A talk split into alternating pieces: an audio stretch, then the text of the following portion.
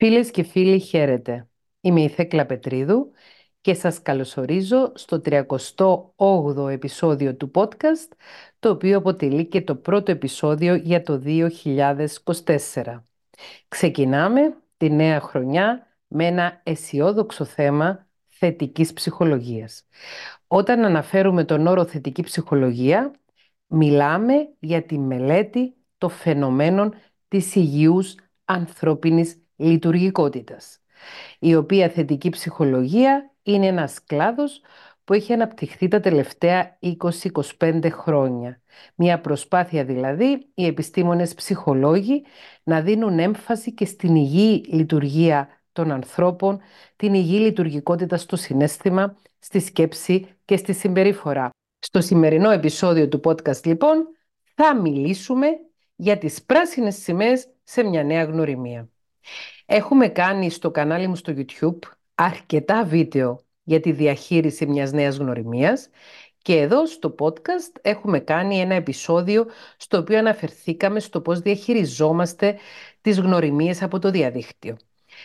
Τα χαρακτηριστικά γνωρίσματα, οι συμπεριφορές, οι τρόποι δράσης και λειτουργίας που θα αναφερθούν σήμερα αρμόζουν τόσο σε γνωριμίες που έχουν ως αφορμή το διαδίκτυο ή σε γνωριμίες που έχουν γίνει έξω από το διαδίκτυο.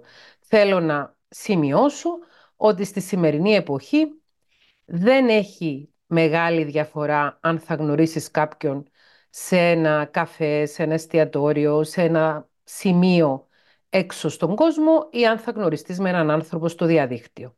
Και οι γνωριμίες μέσω διαδικτύου, παρόλο που παλιότερα θεωρούνταν στιγματισμένες κοινωνικά θα έλεγα, στη σημερινή εποχή αποτελούν την νόρμα και την κανονικότητα και ακόμη οι άνθρωποι που γνωρίζονται σε ένα φυσικό περιβάλλον, όπως για παράδειγμα σε μια συνάντηση σε ένα φυσικό χώρο, συνεχίζουν τη συνομιλία για να γνωριστούν καλύτερα και να φλιρτάρουν μέσω διαδικτύου και μετά να ξαναβρεθούν στην πραγματική ζωή. Λοιπόν, μία λίστα σήμερα με τις πράσινες σημαίες σε μια νέα γνωριμία.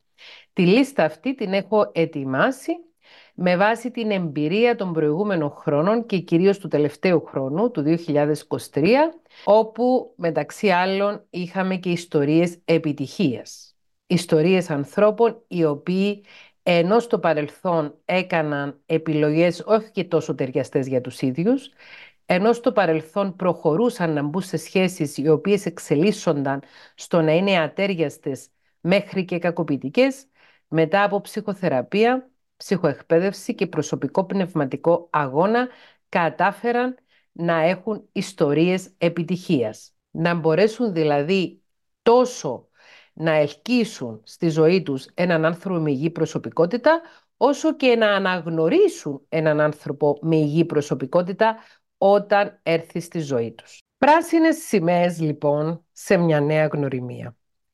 Η πρώτη και ίσως και πιο ενδεικτική πράσινη σημαία είναι ο άνθρωπος που θα συναντήσουμε να έχει καθαρό βλέμμα. Τα μάτια μας είναι ο καθρέφτης της ψυχής μας. Θυμάμαι στο πανεπιστήμιο μας έλεγαν οι καθηγητές της νευροψυχολογίας ότι στην κόρη του ματιού δεν υπάρχει κάποιος μυς ο οποίος να κινείται εθελούσια από τον εγκέφαλο. Δηλαδή το βλέμμα μας, αν θα είναι καθάριο, ή σκοτεινό, αν θα είναι αγαπητικό ή θονερό, δεν μπορούμε να το κάνουμε επίτηδες. Τα μάτια, ο καθρέφτης της ψυχής, γιατί πολλές φορές οι σοφίες του λαού μας έχουν βάση. Ένας άνθρωπος με καθαρό βλέμμα έχει την πρώτη καταπράσινη σημαία για μια νέα γνωριμία. Η δεύτερη σημαία, η πράσινη, η οποία έχει επίσης σχέση με τα μάτια, έχει να κάνει με το αν ο νέος άνθρωπος που γνωρίζουμε, που συναντούμε και εννοείται ότι θα συναντήσουμε διαζώσεις για να δούμε αν μας κοιτάει στα μάτια, είναι να μας κοιτάει στα μάτια, να μην αποφεύγει τη βλεμματική επαφή. Εκτός από την περίπτωση ένας άνθρωπος να βρίσκεται στο φάσμα του αυτισμού και γι' αυτό το λόγο να δυσκολεύεται να έχει βλεμματική επαφή, ένας άνθρωπος που δεν είναι νευροδιαφορετικός Ένας άνθρωπος ο οποίος δεν έχει κάποιο νευρολογικό πρόβλημα αποφεύγει να κοιτάξει στα μάτια όταν προσπαθεί να αποκρύψει κάτι. Υπάρχουν περιπτώσεις που κάποιοι άνθρωποι φυσικά είναι ντροπαλοί και ντρέπονται να κοιτάξουν κάποιον άλλο στα μάτια, όμως ακόμη και στην περίπτωση που υπάρχει εδώ η ντροπαλότητα, δεν αποφεύγει επίτηδες ο άλλος να συναντηθεί το βλέμμα του με το δικό μας, συναντιέται, νιώθει ντροπή, κοκκινίζει και αποσύρει το βλέμμα. Ενώ ένας άνθρωπος με δολιότητα συνειδητά αποφεύγει να μας κοιτάξει στα μάτια για να μην κοιτάξουμε και να δούμε τον καθρέφτη της ψυχής του. Η επόμενη πράσινη σημαία έχει να κάνει με την ομιλία και την επικοινωνία. Στο κανάλι μου στο YouTube έχουμε κάνει σωρία βίντεο σε σχέση με την επικοινωνία, την υγιή επικοινωνία, την ουσιαστική επικοινωνία και την ανεμπόδιστη επικοινωνία. Η επικοινωνία ως εργαλείο σύνδεσης των ανθρώπων και ως εργαλείο συνύπαρξης των ανθρώπων είναι ουσιώδης για να υπάρξει σχέση. Δεν νοείται σχέση χωρίς επικοινωνία. Ένας άνθρωπος ο οποίος είναι επικοινωνιακός απαντάει στις ερωτήσεις μας με προθυμία. Είναι πολύ φυσιολογικό στην αρχή μιας νέας γνωριμίας να έχουμε ερωτήσεις. Να ρωτούμε διάφορες ερωτήσεις στον άλλο άνθρωπο και για να τον μάθουμε και για να τον γνωρίσουμε αλλά και για να καταλάβουμε τι σκοπούς έχει ή τι τύπος είναι. Ένας άνθρωπος ο οποίος έχει υγιές στυλ προσωπικότητας και επιδιώκει να δημιουργήσει ένα ασφαλή δεσμό μαζί μας, απαντάει με προθυμία στις ερωτήσεις μας και μιλάει ανοιχτά για τις προθέσεις του ή για τις προθέσεις της. Οι κρυψίνοες άνθρωποι, οι άνθρωποι οι οποίοι αποφεύγουν να απαντήσουν ερωτήσεις, οι άνθρωποι οι οποίοι όταν τους κάνεις κάποια φυσική ερώτηση, γιατί είναι πολύ φυσική ερώτηση να ρωτήσεις κάποιον, για παράδειγμα, με τι ασχολείσαι, ποια είναι τα ενδιαφέροντα σου, ή τι γνώμη έχεις για το τάδε ζήτημα ή το άλλο ζήτημα, ή που γεννήθηκες ή που μεγάλωσες, ή πες μου κάποια πράγματα για σένα, πες μου κάποια πράγματα για την οικογένεια σου. Οι άνθρωποι οι οποίοι αποφεύγουν να απαντήσουν τις ερωτήσεις και έρχονται και προσβάλλουν και αυτό μου τις κάνει, πολύ πιθανόν να είναι άνθρωποι που έχουν κάτι να κρύψουν ή που δεν θέλουν να αποκαλύψουν ελλείμματα και ελαττώματα τους. Φυσικά ελλείμματα και ελαττώματα έχουμε όλοι. Δεν είναι κόκκινη σημαία να έχεις ελλείμματα και ελαττώματα. Κόκκινη σημαία όμως είναι να μην θέλεις να αποκαλυφθούν τα ελλείμματα και τα ελαττώματα σου. Άρα είναι πράσινη σημαία ο νέος άνθρωπος που θα γνωρίσουμε να απαντάει στις ερωτήσεις μας με προθυμία και να μιλάει ανοιχτά για τις προθέσεις του. Επίσης, στα πλαίσια της επικοινωνίας και της ευκαιρίας που μας δίνει ένας άνθρωπος με υγιές στυλ προσωπικότητας για να τον γνωρίσουμε ή να τη γνωρίσουμε, μας μιλάει για το παρελθόν. Πώς μας μιλάει για το παρελθόν; Πότε το να μιλάμε για το παρελθόν είναι πράσινη σημαία, όταν ο νέος άνθρωπος που γνωρίζουμε μιλάει για το παρελθόν απλά περιεκτικά και τέλεια. Τέλεια όπως τελειωμένα. Δεν υπάρχουν άνθρωποι χωρίς παρελθόν. Ακόμη και αν είμαστε 25 ετών και γνωρίζουμε έναν άλλο άνθρωπο που είναι επίσης 25 ετών, κάποιο παρελθόν έχει αυτός ο άνθρωπος.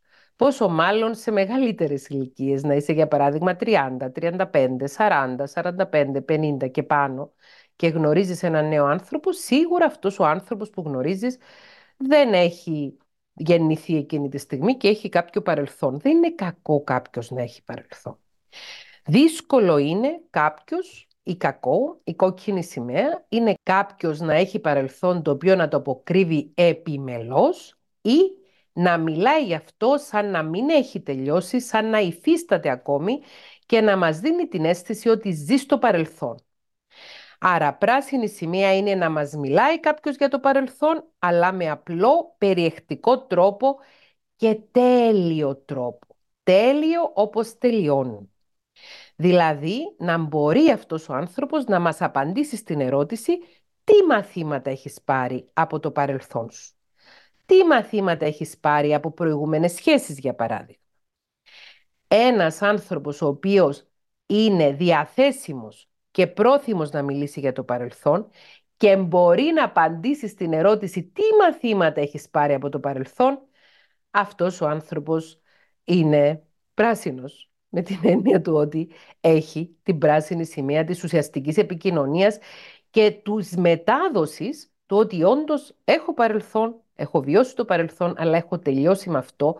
Μπορώ να μιλήσω για το παρελθόν χωρίς να αναστατώνομαι. Το παρελθόν δεν προκαλεί trigger για μένα. Δεν είναι κάτι το παρελθόν το οποίο με αναστατώνει. Δηλαδή, αν κάποιος την ώρα που μιλάμε, άνδρας ή γυναίκα, και ρωτήσουμε τι έχεις μάθει για παράδειγμα από το γάμο σου; Κάποιος μπορεί να είναι ένας άνθρωπος ο οποίος έχει παντρευτεί, έχει ζήσει ξέρω εγώ κάποια χρόνια μαζί με τον πρώην ή την πρώην σύζυγο και έχουν χωρίσει. Τι έχεις μάθει από το γάμο σου; Τι μαθήματα έχεις πάρει από το γάμο σου; Αν και μόνο με την αναφορά της λέξης γάμος και της λέξης μαθήματα και παθήματα απορριθμιστεί, αναστατωθεί και αρχίσει να κάνει μία έτσι θα έλεγα έκρηξη οργής ή αρχίσει να λέει κατεβατά εναντίον του πρώην ή της πρώην συζύγου, αυτό είναι μια κόκκινη σημαία οπωσδήποτε και θα είναι καλή ιδέα να σταματήσουμε. Άρα είναι πράσινη σημαία κάποιος να μπορεί να μιλήσει για το παρελθόν και να μπορεί να απαντήσει με επάρκεια και ουσιαστικό τρόπο στην ερώτηση τι μαθήματα έχεις πάρει από το παρελθόν ή τι μαθήματα έχεις πάρει από τα παθήματά σου. Επίσης, μια άλλη πράσινη σημαία είναι ο νέος άνθρωπος που γνωρίζουμε να γνωρίζει τις δυναμικές των σχέσεων του με τους άλλους ανθρώπους.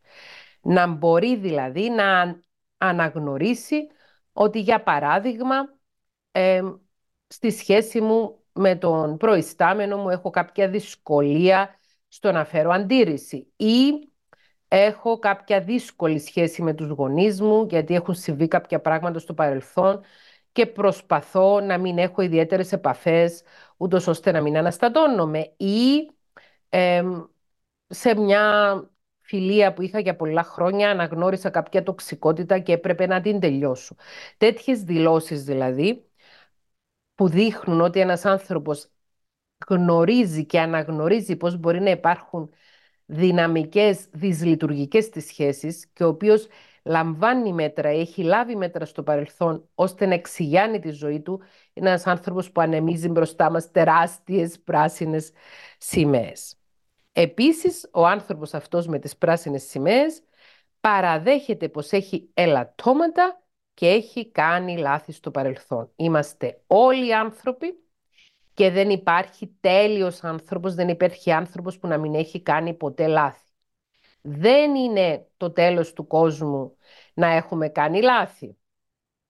Είναι όμως το τέλος μιας γνωριμίας, θα έπρεπε να είναι το τέλος μιας γνωριμίας, το να μας λέει ο καινούριος άνθρωπος που έχουμε απέναντί μας, εγώ δεν έχω κάνει ποτέ κανένα λάθος και για όλα φταίνε οι άλλοι. Άρα η πράσινη σημαία είναι να παραδέχεται ένας άνθρωπος πως έχει ελαττώματα και πως έχει κάνει λάθη στο παρελθόν. Δεν είναι κόκκινη σημαία να μας πει έχω κάνει λάθη στο παρελθόν και έχω ελαττώματα, είναι πράσινη σημαία.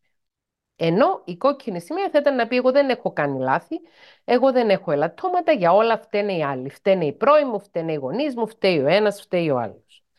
Μια άλλη πράσινη σημαία είναι ο νέος άνθρωπος που θα γνωρίσουμε να έχει το δικό του τρόπο ή το δικό της τρόπο να επιλύει τα προβλήματα που προκύπτουν στη ζωή του, στη ζωή της.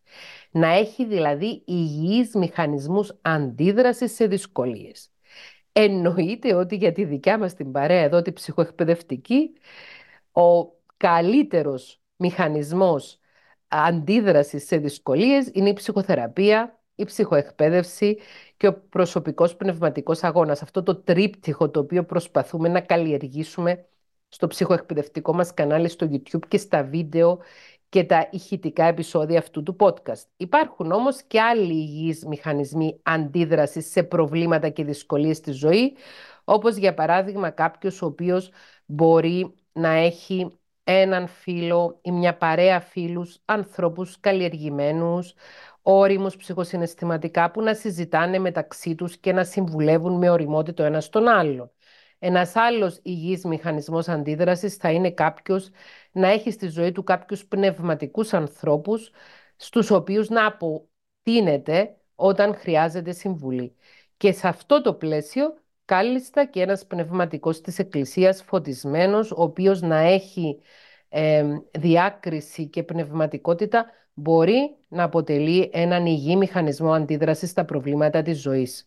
Γνωρίζετε ότι εγώ δεν είμαι ιδιαίτερος θρήσκα, αλλά δεν μπορώ παρά να αναγνωρίσω ότι κάποιοι πνευματικοί πατέρες της Εκκλησίας ξεχωρίζουν γιατί όντως έχουν πνευματικότητα, ανθρωπισμό και καλλιέργεια ψυχής και πνεύματος. Δεν μιλάμε για τις περιπτώσεις εκείνες τις οποίες κάποιοι πνευματικοί είναι άτεγκτοι, αρτήριοσκληρωμένοι θα έλεγα και μεταφέρουν με περισσή αυστηρότητα τους κανόνες οι οποίοι αποφασίστηκαν σε κάποιες οικουμενικές συνόδους αρκετές εκατονταετίες χρόνια πριν.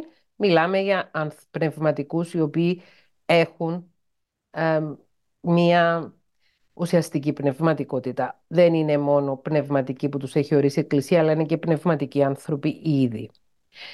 Μια άλλη πράσινη σημαία, πέραν από το να έχει το δικό του υγιή τρόπο ο νέος άνθρωπος που γνωρίζουμε για να επιλύει τα προβλήματα του ή τα προβλήματα της, είναι να έχει ήδη μετατρέψει τη μοναξιά σε μοναχικότητα. Ο νέος άνθρωπος που θα γνωρίσουμε να μπορεί να μείνει μόνος, να μπορεί να μείνει μόνη και να είναι καλά. Ένα τεράστιο πρόβλημα στη σύγχρονη εποχή είναι ότι έχουμε κακομάθει να μην μπορούμε να μείνουμε μόνοι μας. Αυτό φυσικά έχει να κάνει με ψυχοσυναισθηματική ανοριμότητα.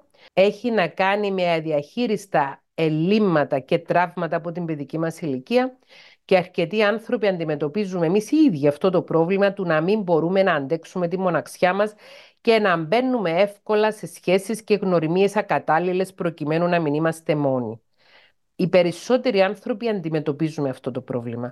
Πράσινη σημαία είναι κάποιος να σου πει ότι στο παρελθόν δυσκολευόμουν να μείνω μόνος, δυσκολευόμουν να μείνω μόνη, αλλά έχοντας κάνει την προσπάθειά μου, πλέον είμαι σε ένα σημείο που μπορώ να είμαι μόνος, μπορώ να είμαι μόνη και από επιλογή θα μπω σε μια σχέση, από επιθυμία και όχι από ανάγκη. Μια άλλη πράσινη σημαία είναι ότι ο νέος άνθρωπος που γνωρίζουμε αναγνωρίζει πως όλοι οι άνθρωποι δεν είναι καλοί. Δεν πάσχει δηλαδή από θετική τοξικότητα. Δεν είναι αφελής. Δεν θεωρεί ότι όλοι οι άνθρωποι είναι καλοί και όλοι έχουν καλές προθέσεις. Αναγνωρίζει πως υπάρχουν και άνθρωποι που δεν είναι καλοήθεις και δεν έχουν καλές προθέσεις. Με τον ίδιο τρόπο η επόμενη πράσινη σημαία είναι ο νέος άνθρωπος που γνωρίζουμε να αναγνωρίζει πως όλοι οι άνθρωποι δεν είναι κακοί. Γιατί η άλλη πλευρά της θετικής τοξικότητας είναι η πλήρης αρνητικότητα. Να πιστεύει κάποιος ότι όλοι οι άνθρωποι είναι κακοί και να διακρίνεται από καχυποψία και αρνητικότητα προς τους ανθρώπους. Και το, τρί, το τρίτο σημείο που ταιριάζει με τα δύο προηγούμενα είναι ο νέος άνθρωπος που γνωρίζουμε να γνωρίζει πως δεν σκέφτονται όλοι όπως εμάς. Να αναγνωρίζει δηλαδή ότι ο κάθε άνθρωπος έχει διαφορετικό τρόπο σκέψης και δεν έχει τη ψυχοσυναισθηματική ανοριμότητα του να υποθέτει πως με τον ίδιο τρόπο που σκέφτεται αυτός, με τον ίδιο τρόπο σκέφτονται και οι άλλοι. Άρα αυτή η πράσινη σημαία είναι τριπλή, αναγνωρίζει πως όλοι οι άνθρωποι δεν είναι καλοί, αναγνωρίζει πως όλοι οι άνθρωποι δεν είναι κακοί και γνωρίζει πως δεν σκέφτονται όλοι οι άνθρωποι με τον ίδιο τρόπο. Δεν σκέφτονται όλοι όπως εμάς. Πάμε στην επόμενη πράσινη σημαία, η οποία έχει να κάνει με τη γλώσσα του σώματος. Οι κινήσεις του νέου ανθρώπου που γνωρίζουμε αποπνέουν ηρεμία και όταν είμαστε στην παρουσία αυτού του ανθρώπου νιώθουμε και εμείς μια ηρεμία όταν ο νέος άνθρωπος που γνωρίζουμε είναι ήρεμος και αποπνέει ηρεμία με τον τρόπο που κινείται, με τον τρόπο που μιλάει, με τον τρόπο που λειτουργεί και συμπεριφέρεται και αν μας μεταδίδει αυτή την ηρεμία, αυτό είναι μια τεράστια καταπράσινη σημαία. Η επόμενη πράσινη σημαία είναι εξαιρετική και χρήζει σημασίας και προσοχής. Ο νέος άνθρωπος που γνωρίζουμε συμπεριφέρεται με σεβασμό και εκεί που δεν έχει συμφέρον. Όπως τους αδύναμους ανθρώπους.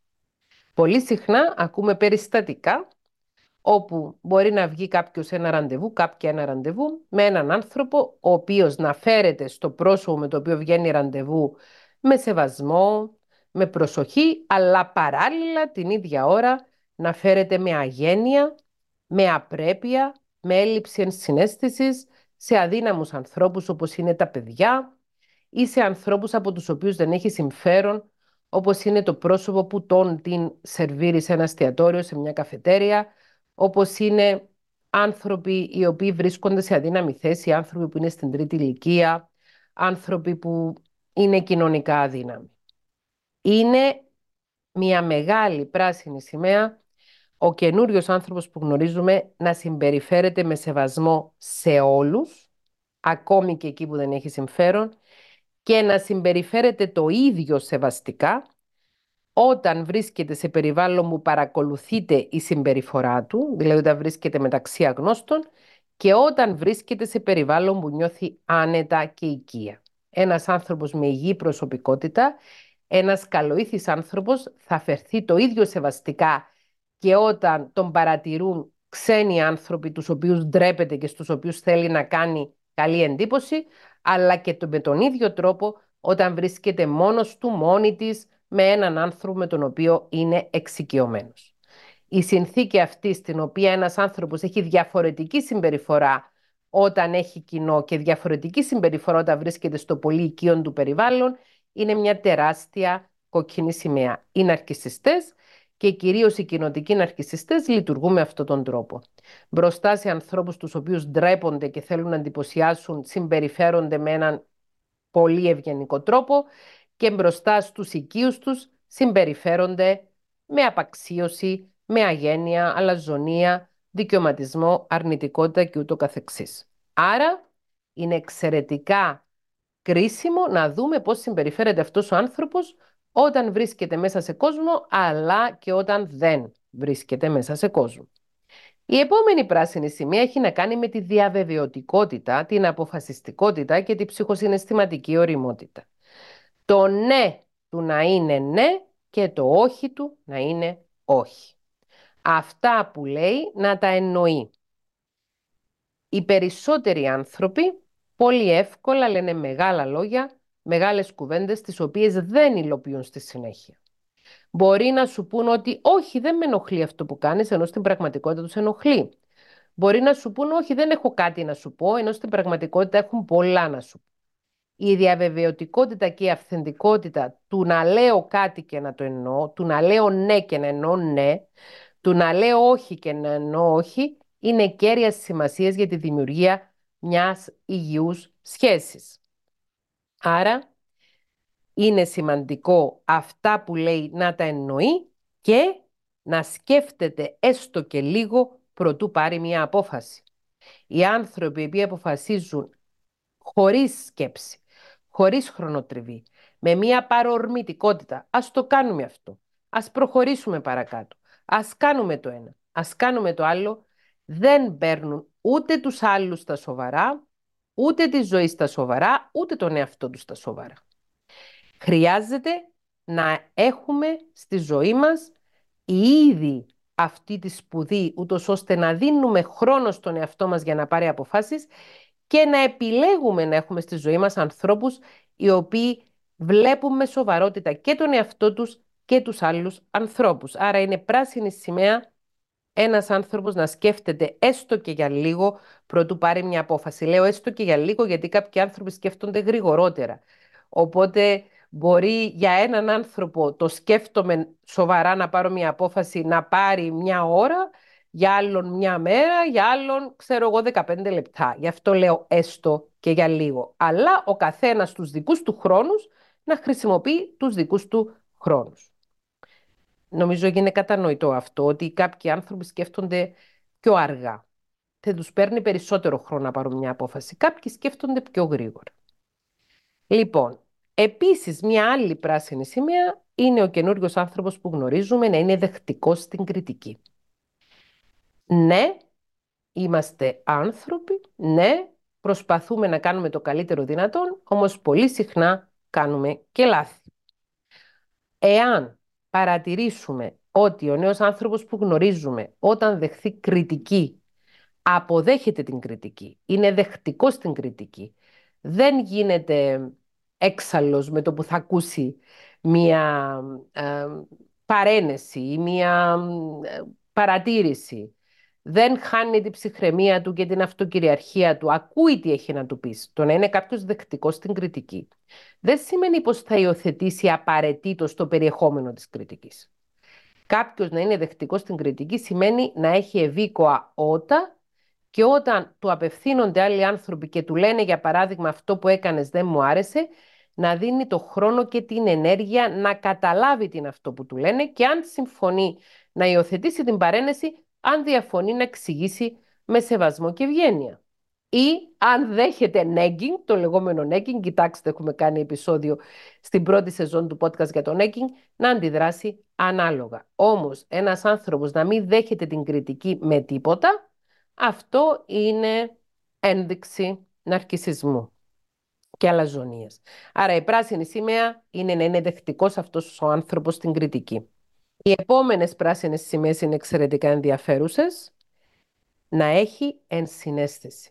Ενσυναίσθηση σημαίνει να μπορώ να βάλω τον εαυτό μου στη θέση του άλλου, να μπορώ να βάλω τα πόδια μου στα παπούτσια του άλλου ανθρώπου. Η ενσυναίσθηση είναι μία αρετή που καλλιεργείται και είναι μία πνευματική επιλογή. Επιλέγω να μην είμαι ένας ανέστητος άνθρωπος, επιλέγω να μην κοφεύω στις εκκλήσεις των άλλων ανθρώπων για ουσιαστική επικοινωνία και επικοινωνία του πώς νιώθουν και πώς αισθάνονται. Οι άνθρωποι είμαστε κοινωνικά όντα. Δεν ζούμε μόνοι μας. Ο τρόπος με τον οποίο λειτουργούμε, ο τρόπος με τον οποίο συμπεριφερόμαστε, τα πράγματα που λέμε, τα πράγματα που κάνουμε επηρεάζουν και τους άλλους ανθρώπους. Ένας άνθρωπος όταν κατέχει την αρετή της ενσυναίσθησης μπορεί να μετριάσει τη δική του συμπεριφορά, το δικό του λόγο, τις δικές του πράξεις, ώστε να εναρμονίζεται και με τους άλλους ανθρώπους. Ένας άνθρωπος με ενσυναίσθηση είναι καλός άνθρωπος για να συνδεθούμε μαζί του, γιατί εάν αντιληφθεί ότι μας στενοχωρεί, εάν αντιληφθεί ότι μας πονάει, θα σταματήσει να το πράττει αυτό. Η αρετή της ενσυναίσθησης φυσικά δεν μπορεί παρά να συνοδεύεται από την αρετή της συμπόνιας. Η συμπόνια είναι ένα εξαιρετικό χαρακτηριστικό σε έναν άνθρωπο που σημαίνει ότι δεν μένει ασυγκίνητος αυτός ο άνθρωπος μπροστά στα συναισθήματα των συνανθρώπων του και μπορεί να δείξει εμπράκτος ότι αντιλαμβάνεται τον πόνο, το φόβο, την αγωνία, την ανασφάλεια των άλλων ανθρώπων. Αυτά είναι εξαιρετικά χαρίσματα για να τα έχει ένας άνθρωπος που θα βάλουμε στη ζωή μας. Να είναι συναισθητικός, να μπορεί να νιώθει και να φουγκράζεται τα συναισθήματά μας και να μπορεί να μας συμπονεί.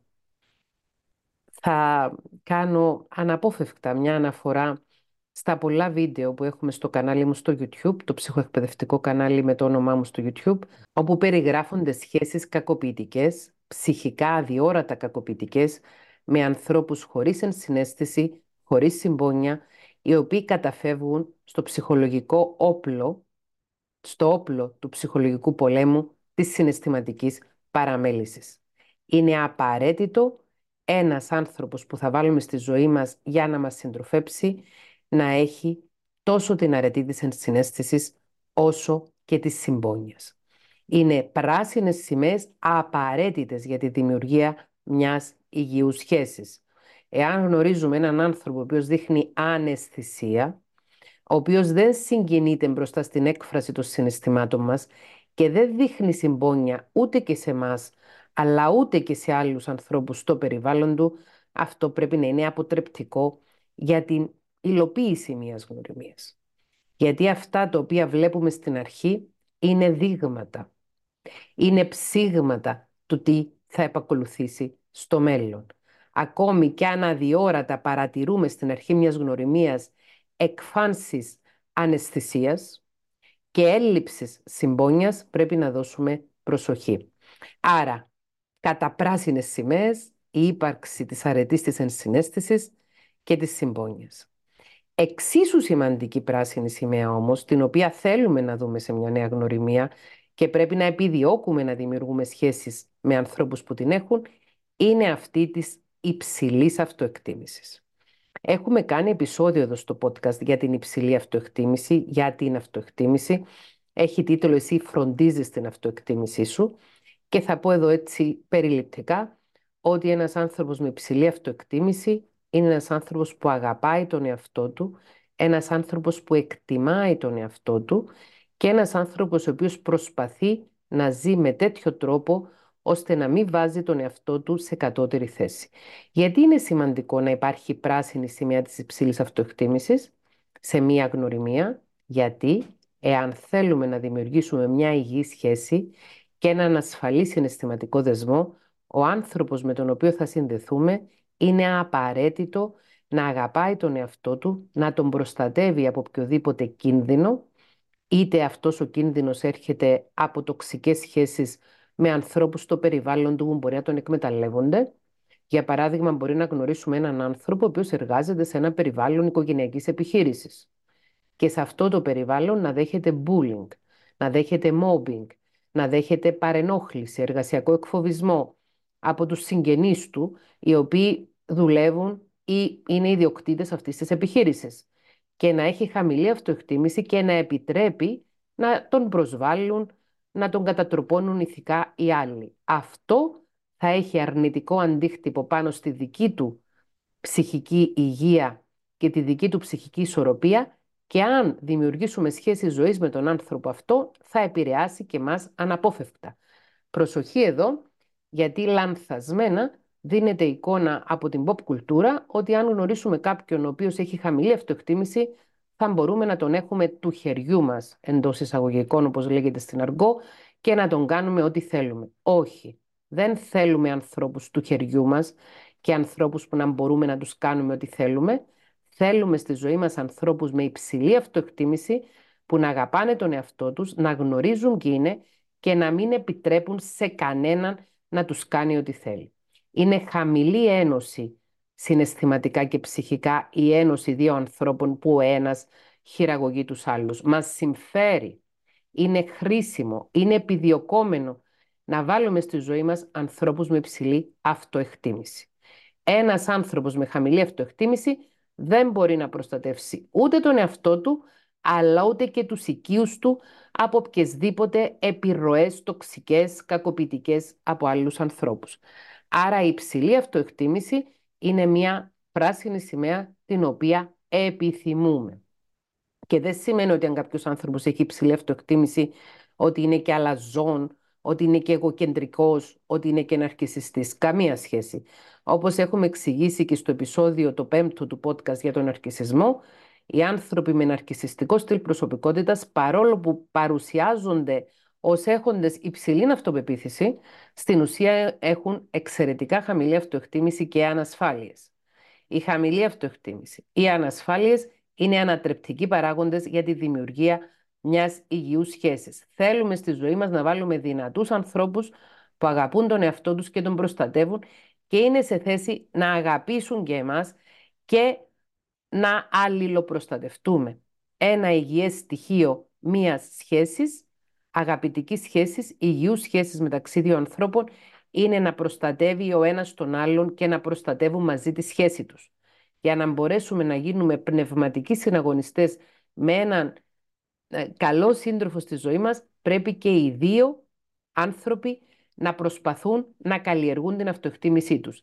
Είναι ένας αγώνας ζωής το να καλλιεργήσει υψηλή αυτοεκτίμηση. Σίγουρα εάν κάνουμε μια γνωριμία με έναν άνθρωπο ο οποίος έχει κάποιες ανασφάλειες και κάποιες φοβίες και κάποιες φορές πέφτει η αυτοεκτίμηση του, δεν είναι το τέλος του κόσμου, αλλά σίγουρα χρειαζόμαστε την πράσινη σημαία ενός ανθρώπου που καλλιεργεί την αυτοεκτίμησή του. Η επόμενη πράσινη σημαία έχει επίσης να κάνει με τη συναισθηματική νοημοσύνη και την υγεία της προσωπικότητας. Μία πράσινη σημαία μεγάλη είναι ο άνθρωπος που γνωρίζουμε να μπορεί να είναι αυθεντικά ευάλωτος. Η συναισθηματική ευαλωτότητα είναι το στοιχείο εκείνο όπου μπορώ να παραδεχθώ τις αδυναμίες, τα λάθη μου και τις δυσκολίες μου στον άλλο άνθρωπο. Η συναισθηματική ευαλωτότητα είναι απαραίτητη για να υπάρξει ουσιαστική σύνδεση μεταξύ των ανθρώπων. Η πιο υψηλή μορφή συναισθηματικής, ψυχικής και πνευματικής σύνδεσης που μπορεί να έχουν δύο άνθρωποι είναι να μπορούν να παραδέχονται τις αδυναμίες και τα λάθη τους ο ένας τον άλλον, να μπορούν να παραδέχονται τις φοβίες τους ο ένας τον άλλο, να μπορούν να μιλήσουν ανοιχτά για το τι τους τρομάζει, τι τους φοβίζει, τι τους στενοχωρεί, τα βάρη που κουβαλάνε από το παρελθόν και να μπορούν να ξεγυμνώνονται ψυχικά, συναισθηματικά, πνευματικά.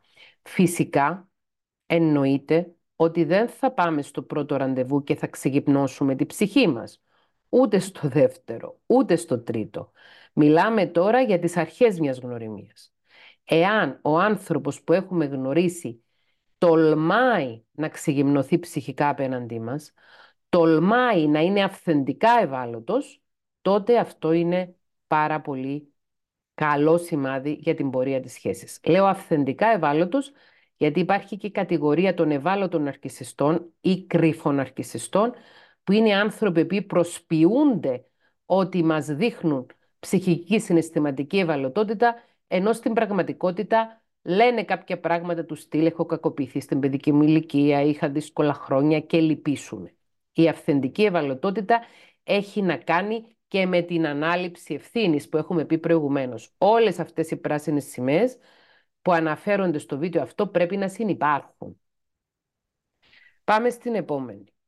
Η επόμενη πράσινη σημαία είναι ο νέος άνθρωπος που γνωρίζουμε να μην θέλει να είναι συνεχώς στο επίκεντρο της προσοχής, να μπορεί να παραμεριστεί, να μπορεί να μην είναι αυτός ή αυτή στο επίκεντρο όταν τα φώτα στρέφονται σε άλλους. Είμαστε ενήλικες, δεν είμαστε μικρά ανώριμα παιδάκια και υπάρχει και ώρα στην οποία θα είναι το ζευγάρι μεταξύ τους και θα είναι ο ένας στο επίκεντρο της προσοχής του άλλου. Υπάρχει και ώρα που θα βρίσκονται ανάμεσα σε άλλο κόσμο, που μπορεί ο χώρος ή οι σχέσεις με τους άλλους ανθρώπους να είναι τέτοιες ώστε να μην μπορούμε να είμαστε πάντα εμείς στο επίκεντρο. Ένα παράδειγμα είναι όταν υπάρχουν παιδιά. Εάν σε ένα ζευγάρι υπάρχουν παιδιά τα οποία έρχονται από προηγούμενες σχέσεις ή γάμους, όταν συνυπάρχει το νέο ζευγάρι μαζί με τα παιδιά, είναι εντελώς προβληματικό είτε ο ένας είτε ο άλλος είτε και οι δύο να επιδιώκουν να είναι το κέντρο της προσοχής την ώρα που συνυπάρχουν με τα παιδιά της αναδημιουργημένης οικογένειας. Και αυτό έχει να κάνει πάρα πολύ με τη ψυχοσυναισθηματική ορίμανση. Και πάλι έχει να κάνει και με τον αρκισισμό. Οι άνθρωποι που είναι ψυχοσυναισθηματικά όριμοι αντιλαμβάνονται τη θέση τους μέσα στον κόσμο ρεαλιστικά. Αν για παράδειγμα εγώ είμαι μία μητέρα η οποία ξέρω εγώ βρίσκομαι σε μία ηλικία μέση και είμαι μονογονιός και έχω συναντήσει και έχω γνωρίσει έναν νέο άνθρωπο στη ζωή μου ο οποίος επίσης είναι πατέρας και επίσης είναι μονογονιός και έχουμε αποφασίσει να συνδέσουμε τη ζωή μας. Θα βγούμε τις δικές μας συναντήσεις, θα βγούμε τα δικά μας ραντεβού, θα γνωριστούμε μόνοι μας, θα είμαστε ο ένας στο επίκεντρο του άλλου κατά τη διάρκεια της γνωριμίας, αλλά όταν θα βρισκόμαστε μπροστά στα παιδιά του ή στα παιδιά της, είναι ένδειξη ανοριμότητος και ένδειξη ναρκισισμού το νέο πρόσωπο να θέλει να είναι το επίκεντρο. Εδώ θέλω να κάνω μια μικρή παρένθεση και να μιλήσω για τη συναισθηματική αυτορύθμιση, για την οποία έχουμε μιλήσει στο επεισόδιο της πρώτης σεζόν του podcast όταν μιλήσαμε για τη συναισθηματική νοημοσύνη. Οι ψυχοσυναισθηματικά ανώριμοι άνθρωποι, τα παιδιά, οι ναρκισιστές, δεν μπορούν να ρυθμίσουν τα συναισθήματα τους μόνοι τους. Δεν μπορούν να εξασκήσουν τη συναισθηματική αυτορύθμιση. Νιώθουν άσχημα, νιώθουν άβολα, το βγάζουν μπροστά έξω κάνουν εκδραματίσεις, προκαλούν σκηνές. Οι ψυχοσυναισθηματικά όριμοι άνθρωποι, ακόμη και αν νιώσουν άβολα, μπορούν να συγκρατηθούν, μπορούν να διαχειριστούν μόνοι τους τα συναισθήματά τους και να μην λειτουργήσουν απρεπώς, κυρίως μπροστά σε πρόσωπα τα οποία θα έπρεπε να προστατεύουν και όχι να προβάλλουν την τοξικότητά τους. Όπως για παράδειγμα στα παιδιά. Δεν θα ξεχάσω ένα περιστατικό το οποίο βίωσα όσο είχα ακόμη το γραφείο, πριν 10 χρόνια περίπου, είχε έρθει σε μένα ένα ζευγάρι που ο άνδρας είχε χωρίσει και είχε δύο παιδιά σε παιδική ηλικία και η γυναίκα του ζευγαριού αυτού ήταν μια νεότερη κοπέλα η οποία μάλιστα είχε μπει στη ζωή αυτού του άνδρα προτού χωρίσει. Δηλαδή αυτός ήταν παντρεμένος, είχε τα παιδιά του, γνώρισε αυτή τη γυναίκα κάπου στον εργασιακό του χώρο, ερωτεύτηκαν, αποφάσισε να χωρίσει από τη σύζυγό του και να ζήσει τη ζωή του με τη νέα του γυναίκα. Μέχρι εδώ δικαίωμά του, ανθρώπινο δικαίωμα, το δικαίωμα της αυτοδιάθεσης. Άμα είσαι παντρεμένος και είσαι δυστυχής, άμα είσαι παντρεμένη και είσαι δυστυχής, μπορείς να επιλέξεις να χωρίσεις. Όμως, αυτό το οποίο μου έκανε πολύ άσχημη εντύπωση, αλγινή εντύπωση, ήταν ότι η κοπέλα αυτή μπροστά μου, στο γραφείο μου, μπροστά στον σύντροφο της, έλεγε με ζέση ότι θέλω να είμαι εγώ ο μοναδικός άνθρωπος της ζωής σου, στον οποίο θα δίνεις προσοχή και σημασία, δεν θέλω να συναντάς τα παιδιά σου, δεν θέλω να φέρνεις τα παιδιά σου να διανυχτερεύουν τις μέρες που είχε δικαίωμα επισκέψεων ο πατέρας στο σπίτι μας, να πηγαίνεις τα παιδιά στη μάνα σου, δεν θέλω να πηγαίνεις στις γιορτές του σχολείου των παιδιών και να χάνουμε χρόνο που θα μπορούσαμε να πάμε εμείς για ένα καφέ, για ένα ποτό και επέμενε η γυναίκα αυτή. Επέμενε ότι ο σύντροφος της θα έπρεπε να ξεγράψει ουσιαστικά τα παιδιά του συναισθηματικά. Δεν είχε πρόβλημα αυτή να πληρώνει διατροφή ο πατέρας και είναι εντάξει ως προς τις τυπικές του υποχρεώσεις. Ουσιαστικά όμως του ζητούσε και του έβαζε τελεσίγραφο ότι αν εσύ δεν παρατήσεις τα παιδιά σου συναισθηματικά, εγώ θα σε χωρίσω. Μου έκανε αλγινή εντύπωση η στάση της και προχώρησε ακόμη περισσότερο η αρνητική μου έκπληξη όταν τον άκουγα να της λέει εντάξει θα το κάνω μην με χωρίσεις. Πραγματικά εκείνη τη μέρα όταν τελείωσα από τη δουλειά στο γραφείο θυμάμαι ότι κάθισα για ώρες, για ώρες την πολυθρόνα μου εκεί στο γραφείο καταρακωμένη και σκεφτόμουν εκείνα τα παιδιά σε, παιδική, σε, σε ηλικία δημοτικού σχολείου τα οποία είχαν έναν πατέρα ο οποίος υπέκυπτε στις ε, παιδιάστικες, ναρκισιστικές απαιτήσεις της νέας του συντρόφου να μην έχει ουσιαστική σχέση με τα παιδιά του. Ήταν η σκέψη μου, το συνέστημα μου συντονισμένα με εκείνα τα δύο παιδιά. Και επειδή είναι μικρός ο κόσμος και το γραφείο μου εγώ το είχα στην Κύπρο, ε, που είναι και μια μικρή κοινωνία, χωρίς να το γνωρίζει η μητέρα εκείνων των δύο παιδιών, δηλαδή η σύζυγος την οποία χώρισε ο άνδρας της για να είναι με τη νέα του σύντροφο, απευθύνθηκε σε μένα ανεξαρτήτως του ότι είχαν απευθυνθεί και οι προηγούμενοι. Δεν το γνώριζε ότι εγώ είχα δει το ζευγάρι και γνώριζα τι διαμοιβόταν ανάμεσα στο ζευγάρι. Και η μητέρα αυτή είχε έρθει στο γραφείο μου και μου είχε ζητήσει συμβουλές για το πώς να καλύψει το συναισθηματικό κενό στα παιδιά της, επειδή ήταν ολοφάνερο ότι ο πατέρας τους απέφευγε να περνάει χρόνο μαζί τους. Γι' αυτό τα λέω αυτά. Όχι επειδή τα βγάζω από το μυαλό μου, όχι επειδή δεν συμβαίνουν. Δυστυχώς συμβαίνουν. Εάν λοιπόν γνωρίσουμε ένα νέο άνθρωπο, ο οποίος θέλει να είναι αυτός στο επίκεντρο της προσοχής και δεν ξέρει να παραμερίζει και δεν ξέρει να μπαίνει στην άκρη όταν υπάρχουν παιδιά στο προσκήνιο ή όταν υπάρχουν άλλες υποθέσεις στο προσκήνιο και θέλει να είναι συνεχώς στο κέντρο της προσοχής, τότε it's a no. Είναι ένα όχι, τεράστιο κατακόκκινο όχι. Άρα είναι μια σημαντική πράσινη σημαία ο νέος άνθρωπος που γνωρίζουμε να μπορεί να παραμεριστεί και να μην επιζητεί να είναι συνεχώς το επίκεντρο της προσοχής. Η επόμενη πράσινη σημαία είναι ο νέος άνθρωπος που γνωρίζουμε να έχει στόμα που να το χρησιμοποιεί, να ανοίγει το στόμα του να μιλάει, να εκφράζεται, να λέει τι νιώθει, να λέει τι σκέφτεται και αν έχει κάποιο παράπονο να το κάνει απευθείας και να μην καταφεύγει στην παθητική επιθετικότητα. Μεγάλη υπόθεση ένας άνθρωπος που έχει στόμα και το χρησιμοποιεί με σοφία. Ένας άνθρωπος ο οποίος μπορεί να πει τι νιώθει. Μπορεί να δώσει μία ρεαλιστική ανατροφοδότηση στο τέρι του, στο τέρι της, για το πώς είμαι αυτή τη στιγμή. Εάν κάποιος έχει μια περίεργη διάθεση και τον ρωτάμε και τη ρωτάμε τι έχεις και μας λέει τίποτα, αυτό είναι κατακόκκινη σημαία. Είναι σημαντικό να μιλάει, να εκφράζεται και να λέει στα ίσια τι συμβαίνει. Και έτσι να ξέρεις τι έχεις στο μυαλό του, τι έχεις στο μυαλό της το τέρι σου. Είναι αφύσικο να είμαστε σε σχέσεις ερωτικές, σε σχέσεις ζωής με ανθρώπους οι οποίοι είναι κρυψίνοες και ποτέ δεν ξέρεις τι σκέφτονται. Και ποτέ δεν ανοίγουν το στόμα τους για να μοιραστούν αυθεντικά, με αυθεντική ευαλωτότητα, με ειλικρίνεια και ουσιαστική επικοινωνία τι συμβαίνει στο μυαλό τους. Αυτές δεν είναι σχέσεις, είναι βάσανα. Επίσης, ένας καλός σύντροφος δεν σε εκπλήττει ποτέ δυσάρεστα. Μόνο ευχάριστα σε εκπλήττει. Είναι κατά πράσινη σημαία να σε εκπλήττει ευχάριστα και όχι δυσάρεστα. Το να μας εκπλήττει δυσάρεστα κάποιος είναι αρνητικό.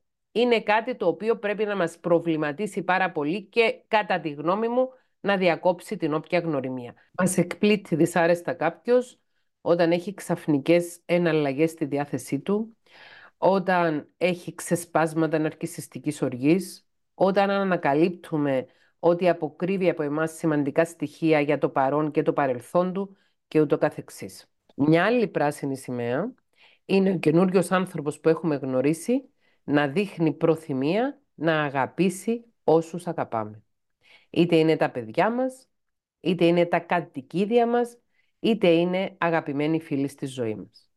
Εάν γνωρίζουμε έναν καινούριο άνθρωπο, ο οποίος δείχνει προθυμία να συνδεθεί με αγαπητικό τρόπο με τους ανθρώπους και τα πλάσματα που αγαπούμε, αυτό είναι ένα καλό σημάδι. Και εννοείται ότι αν γνωρίζουμε έναν νέο άνθρωπο ο οποίος δείχνει αντιπάθεια προς τα παιδιά μας ή αντιπάθεια προς τα κατοικίδια μας, αυτό είναι μια τεράστια κοκκίνη σημαία που κατά τη γνώμη μου πρέπει να διακόψει και τη γνωριμία. Ένας άνθρωπος που δεν νιώθει αγαπητική διάθεση για τους ανθρώπους και τα πλάσματα που αγαπούμε, δεν μπορεί να αγαπήσει ούτε εμάς.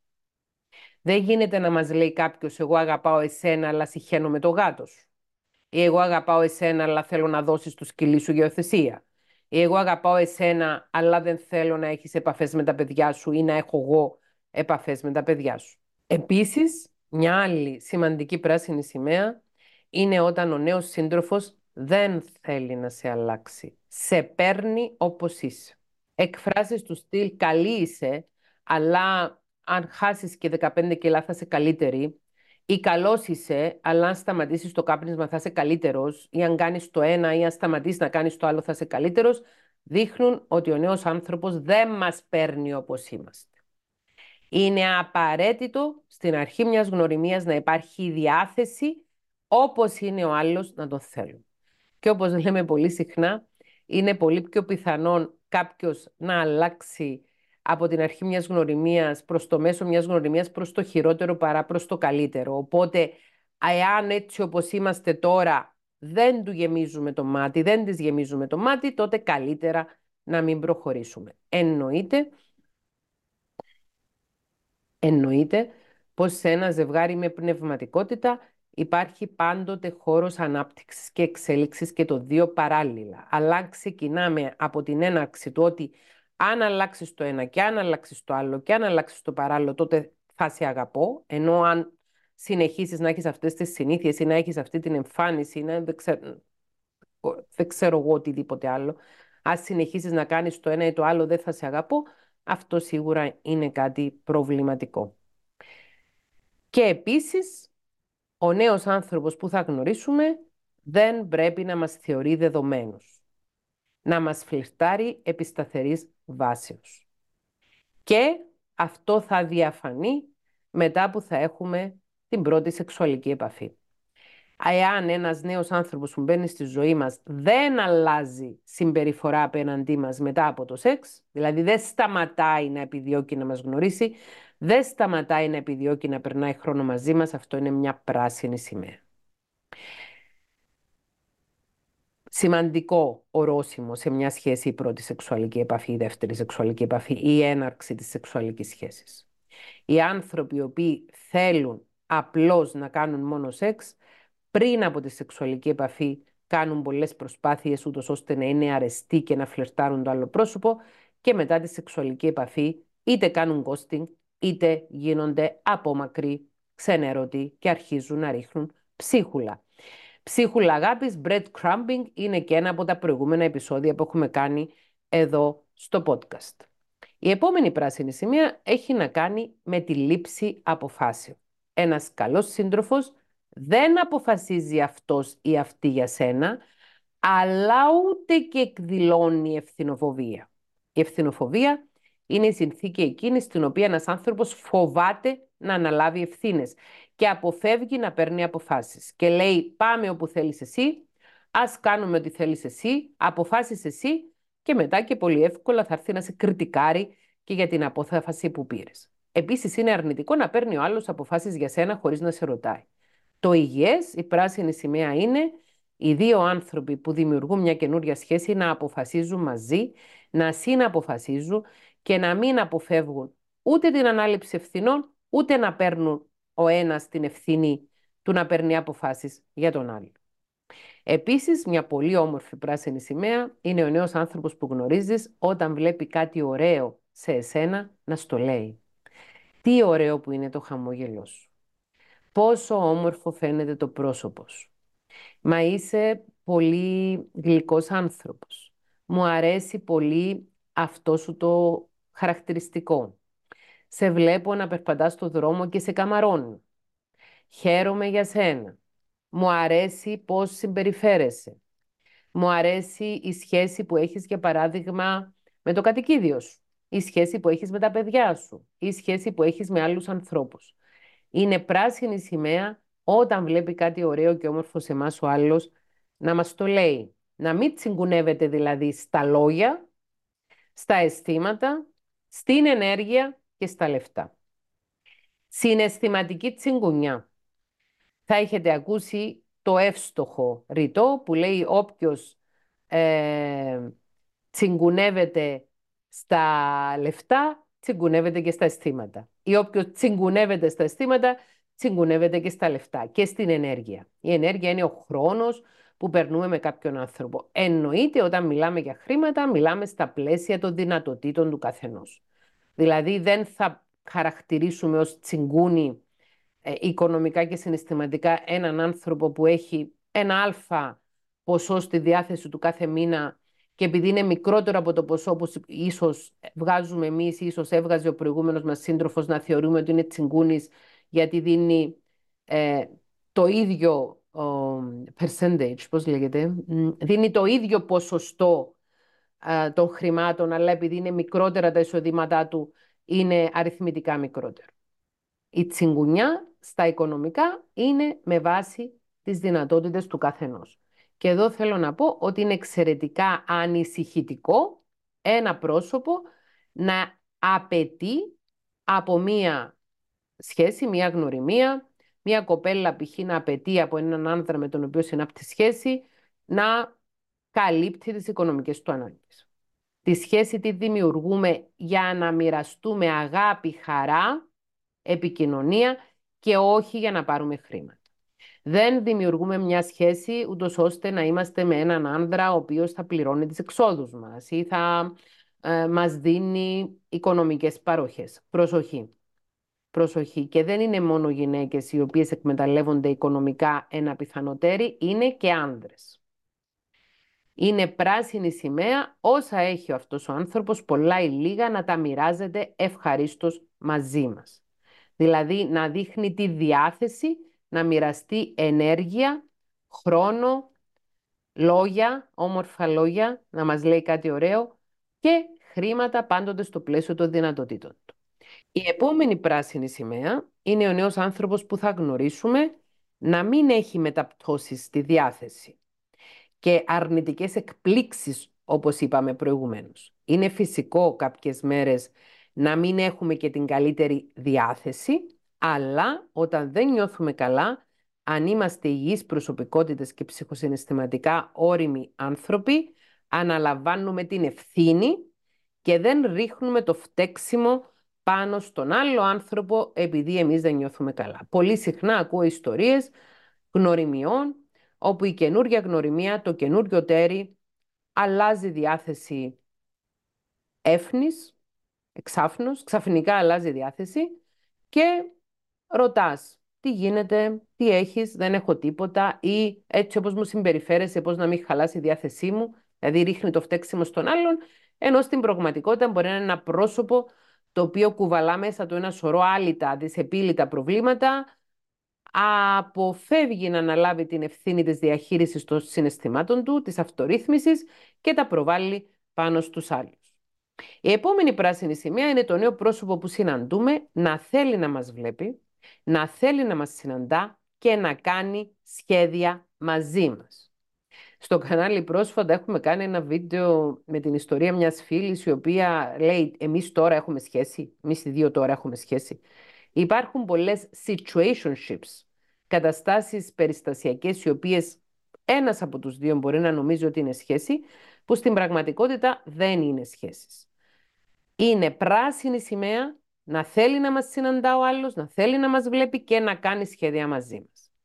Και αν ένας άνθρωπος ουσιαστικά είναι ελεύθερος, διαθέσιμος συναισθηματικά, άντρας ή γυναίκα, και θέλει να δημιουργήσει σχέση μαζί μας, θα κινήσει γη και ουρανό για να είμαστε μαζί. Δεν υπάρχει δεν μπορώ, υπάρχει δεν θέλω. Οι δικαιολογίες είναι κόκκινες σημαίες.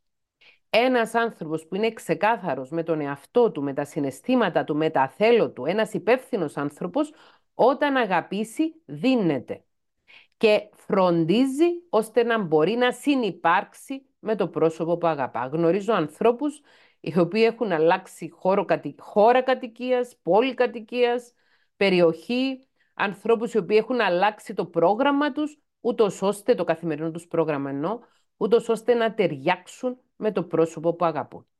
Όλα τα άλλα δεν μπορώ, δεν γίνεται, ε, μπορώ να σου δίνω το ένα τρίτο του χρόνου μου, μπορώ να σου δίνω το ένα δέκατο της ενέργειάς μου, όλα τα άλλα είναι δικαιολογίες. Εάν ένας άνθρωπος είναι ουσιαστικά διαθέσιμος να συνδεθεί μαζί μας, θα βρει τρόπο για να είναι μαζί μας. Και θέλω να τελειώσω αυτό το podcast με τις πράσινες σημαίες, διαβεβαιώνοντας όλους μας ότι αξίζουμε έναν άνθρωπο ο οποίος δεν είναι βαμμένος πράσινος από πάνω μέχρι κάτω. Να έχει δηλαδή όλες αυτές τις πράσινες σημαίες για τις οποίες μιλήσαμε σε αυτό το 38ο επεισόδιο του podcast. Αξίζουμε. Για να τον έχουμε όμως στη ζωή μας, πρέπει να είμαστε αντάξιοι.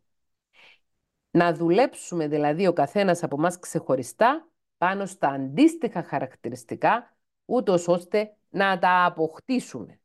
Δουλεύει το σύμπαν, δουλεύει ο κόσμος, δουλεύει και ο πνευματικός και συναισθηματικός κόσμος με αυτούς τους άγραφους κανόνες. Ότι εάν καλλιεργήσεις αυτές τις αρετές σε σένα, τότε θα προσελκύσεις και ανθρώπους με ανάλογες αρετές.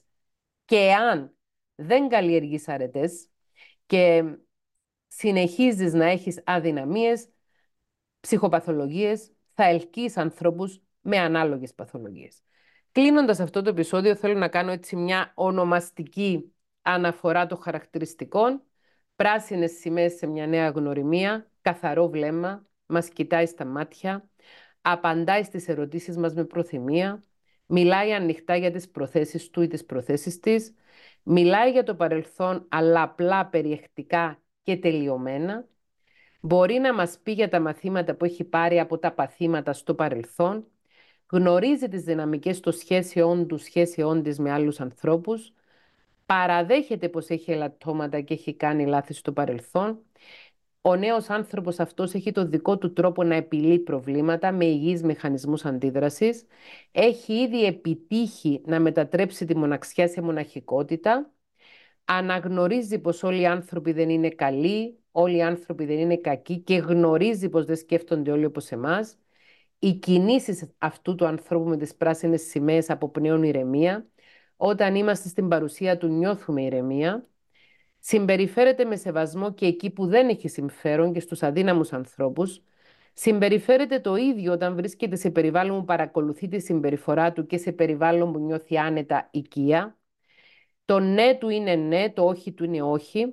σκέφτεται έστω και για λίγο πριν πάρει μια απόφαση, είναι δεκτικό στην κριτική, έχει ενσυναίσθηση, συμπόνια, υψηλή αυτοεκτίμηση, μπορεί να είναι αυθεντικά ευάλωτος, μπορεί να παραμεριστεί, να μην είναι το κέντρο της προσοχής όταν τα φώτα στρέφονται σε άλλους, μιλάει, εκφράζεται και αν έχει κάποιο παράπονο το κάνει απευθείας, ξέρεις τι έχει στο μυαλό του, δεν σε εκπλήττει δυσάρεστα, σε εκπλήττει μόνο ευχάριστα, αγαπάει όσους αγαπάς, δεν θέλει να σε αλλάξει, σε παίρνει όπως είσαι, δεν σε θεωρεί δεδομένο ή δεδομένη, σε φλερτάρει σταθερά, δεν αλλάζει συμπεριφορά μετά το σεξ, επιδιώκει να παίρνετε αποφάσεις μαζί, δεν αποφασίζει αυτός για σένα, αλλά ούτε και αποφεύγει να πάρει αποφάσεις. Όταν βλέπει κάτι ωραίο σε σένα, στο λέει. Δεν τσιγκουνεύεται στα λόγια, στα αισθήματα, στην ενέργεια και στα λεφτά στο πλαίσιο των δυνατοτήτων του. Δεν έχει μεταπτώσει στη διάθεση. Όταν δεν νιώθει καλά, αναλαμβάνει την ευθύνη και δεν το προβάλλει σε σένα.